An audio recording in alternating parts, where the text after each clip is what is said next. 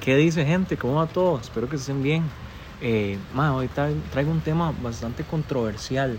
¿Por qué? Porque eh, a veces somos juzgados por gente externa o por nosotros mismos por aspectos físicos.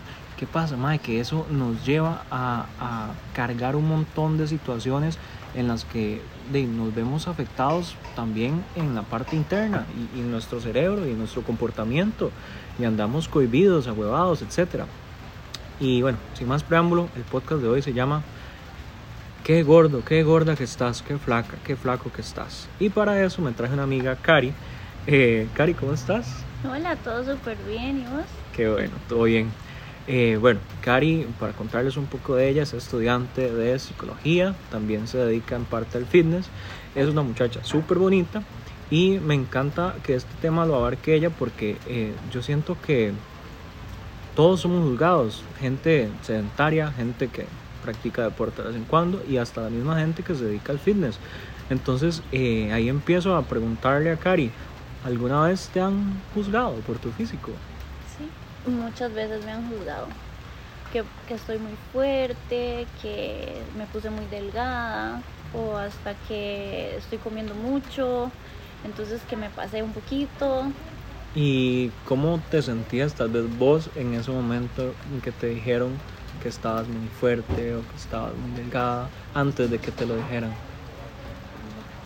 Bueno, en los momentos que me han dicho eso, son como los momentos en los que yo mejor me siento. Entonces, como que a uno le pega porque me siento, de pronto me siento súper bien conmigo misma y en ese momento llega ese comentario. ¿Y te han llegado, perdón, te han llegado como a bajonear? Como a dejar, como a, decirte, mejor no hagas, mejor me detengo un poco. Me han bajoneado como después, en el momento yo digo, ay, ¿qué, ¿qué, vas a ver? O sea... Sí, sí, sí. Y ya después como que a uno le queda ahí y es y uno se pone a pensar, ¿será que sí? ¿Será que mejor entreno menos? ¿O como menos? ¿O no sé? ¿O sí, estoy comiendo mucho? Voy a bajarle. ¿O estoy demasiado delgada? Mejor le meto al ejercicio otra vez. Sí, y, y, de cierta forma también le afectan como el estado mental de uno, ¿verdad? Sí, bastante. A veces uno cree que está haciendo todo bien y de pronto llegan estos comentarios y uno dice, no, sí, no estoy haciendo nada bien. Yo creí que, pero no. Sí, y, el ser humano se enfoca también, como te contaba ahora detrás de podcast, se enfoca mucho en, los malos comentarios y en las críticas. Y, ahí les cuento una historia. Como a mí me sigue tanta gente en redes, me llegan miles de comentarios, tranquilo. No, me llegan así cientos de comentarios, sí. Eh, tal vez semanales. Que les puedo asegurar que un 98% son positivos y un 2% son negativos y uno se centra en esos negativos, y son los que más lo afectan, son los que más le pegan. Entonces uno, se, uno dice, ¿de verdad estaré haciendo las cosas bien? ¿De verdad eh, en ese momento em, de mi vida es en el que quiero estar? Y se empieza también uno a comparar con otra gente. Eso es lo peor, compararse, porque digamos, todos los cuerpos son diferentes, entonces yo no me puedo comparar con tal persona que se ve de tal manera porque di, yo nunca voy a lograr ese cuerpo. Yo puedo tener mi mejor versión a mi manera, pero igual que esa persona nunca me voy a ver. Sí, exactamente. Y, y tal vez uno ni quiera llegar a verse así. Es nada más como ese, como ese mordisquillo, Exacto, como esa idea que uno tiene. Eh, ¿Qué crees que puede hacer uno como parte de amor propio para que esos comentarios no le afecten? O más bien te lo pregunto más directo, ¿qué haces vos para poder desechar mentalmente esos comentarios? Trabajar mucho en el amor propio, aprender a amarme y aceptarme y saber que yo puedo mejorar a mi manera, a mi ritmo y no para mostrarle nada a nadie.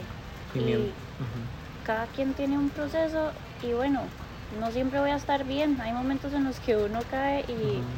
Y está bien. Está bien, está bien caer, está bien permitirse sentir que uno está triste o feliz y felicitarse. Sí. Cuando uno logra algo, felicitarse, porque no te van a felicitar siempre, no te van a ver siempre. Y eso a uno lo hace sentir increíble. Sí, además algo que tiene la gente, y, me encantó eso de felicitarse porque personalmente no lo hago, pero me encantaría como empezar a hacerlo porque eh, a ver, la gente te apoya cuando estás mal. Y cuando estás bien, a veces lo que hacen es que te envidian. Entonces sí necesitas ese amor propio que te diga, mae, estás haciendo las cosas bien. Y estas críticas son de gente que más bien tal vez lo que quiere hacer es llegar a ser como vos. Y están mordidos o no por, por esa situación en la que estás viviendo, que más bien es excelente. Qué bueno que estás en tu mejor etapa. Felicitarte. Uno tiene que dejar de esperar esa aprobación de las personas, Total. no solo de un amigo, sino de familia, porque a mí me pasaba mucho que siempre esperaba aprobación de parte de mi familia que nunca llegó y di, tuve que felicitarme yo por mis logros, porque Sí. nadie me va a felicitar, no sé, voy a seguir esperándolo siempre y voy a quedar como nunca voy a estar satisfecha. ¿Qué hábitos crees que has tomado eh, para, para poder aceptar o poder hacer más grande ese amor, ese amor propio? Cuando, hay, Eh, cuando hay críticas. Cuando hay críticas, bueno, O en cuando no hay. general he Ujú. tratado de hacer varios ejercicios que me han ayudado muchísimo y suenan tontos, suenan súper tontos, como ir al espejo, verse, hablarse. Es, primero, ese paso es súper complicado, a mí me costó un montón. Ajá. Y ya una vez que ya uno empieza como, ok, a hablarse. Yo me empe- motivo así, yo voy al espejo y le digo, uno tiene diferentes formas de me "Va- vamos, mae, usted puede, le habla del espejo súper loco. Sorry, sorry, ya no te No, interrumpo. yo tenía eso como que me veía el espejo sin verme, como que Ajá. rapidito, a ver cómo me queda esto y listo. Entonces Ujú. aprendí como en serio a prestarme atención y tratar de ver ciertas cosas que realmente me gustan de mí, como, ay, Ujú. qué lindo, no sé, qué lindos ojos, qué linda sonrisa, hey, te felicito porque hoy te levantaste con ánimos y entrenaste súper Ujú. bien.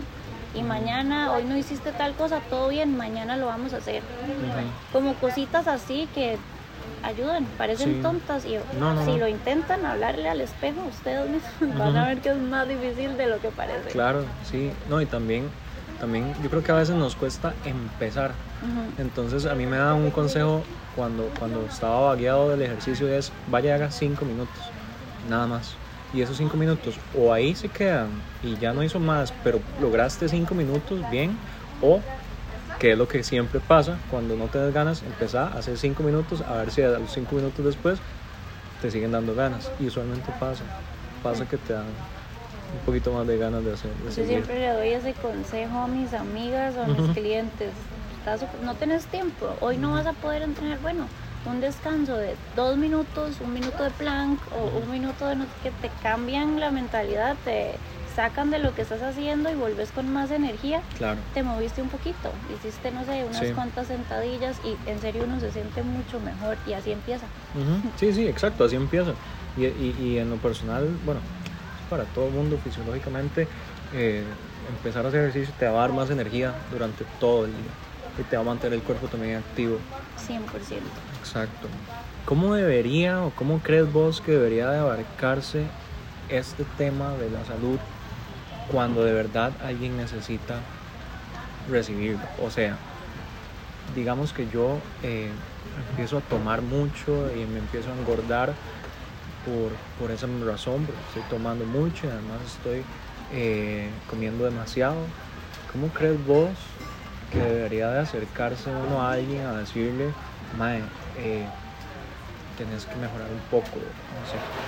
Es ahí"? que primero que nada una persona que empieza a tomar mucho o que empieza a, a agarrar un hábito así es por algo que viene desde más allá. Entonces yo llegaría como un amigo como a preguntarle, "Hey, ¿cómo estás? ¿Cómo te sentís? ¿Cómo te ha ido?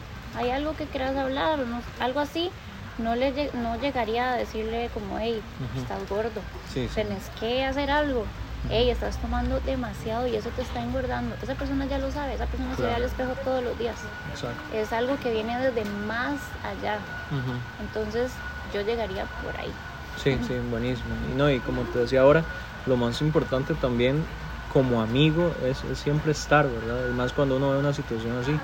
eh, con solo el hecho de estar, hay gente que de, efectivamente lo que necesita es que alguien esté a la par o, que, o un abrazo, o incluso a veces nada más estar solo consigo mismo, pero, pero siempre tratar de llevar un acompañamiento que les permita sentirse apoyados o con alguien. Estoy de acuerdo. Tener un hombro, una mano ahí. Muchas veces a uno le hace bien estar solo, pero otras uno siempre necesita el apoyo de alguien y tener a ese alguien. Sí. O sea, un amigo, por ejemplo, no sé, uno tiene un amigo y no habla nunca con ese amigo, pero uno sabe que está ahí, que está presente y si necesitas algo, te va a ayudar. Qué chida esa gente, ¿verdad? Yo tengo amigos así que, que no ahorita yo sé que no están, pero los llamo por, por algo y yo sé que dejan todo botado y, yo también igual. Y van a estar. Y ellos saben lo mismo. O sea, ah, que sí, yo sí, no sí, los llamo todos los días, no, no, les escribo, hey, ¿cómo estás? ¿Cómo va tu vida? Pero cualquier cosita que pase, sea algo positivo o negativo, me llaman y ahí estoy. O solo, o solo llamarse a veces con alguien es como un boost de energía que uno agarra. Es increíble. A veces uno en serio lo necesita. ¿Qué mensaje le dirías, y no, no como crítica, sino qué mensaje le dirías a la gente que, que tira este tipo de críticas?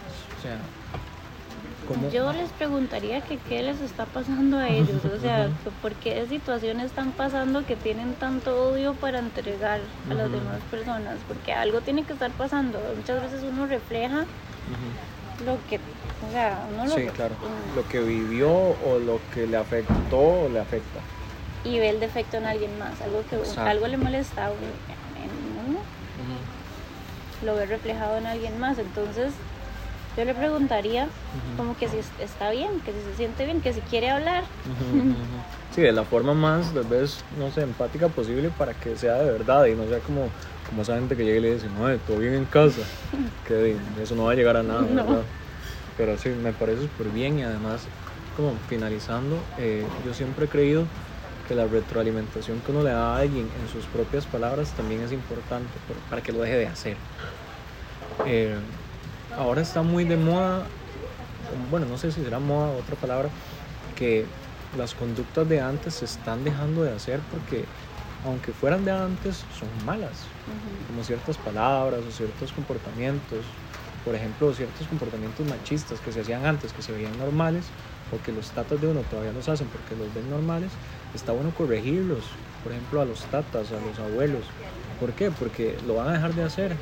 Y ya siento que esa gente está empezando a escuchar un poco más al joven que viene con pensamientos de, no sé, tal vez más eh, afectivos y se están abriendo más porque siento que antes era como todo muy cerrado y muchos tabús y no se habla de esto, no se habla de esto.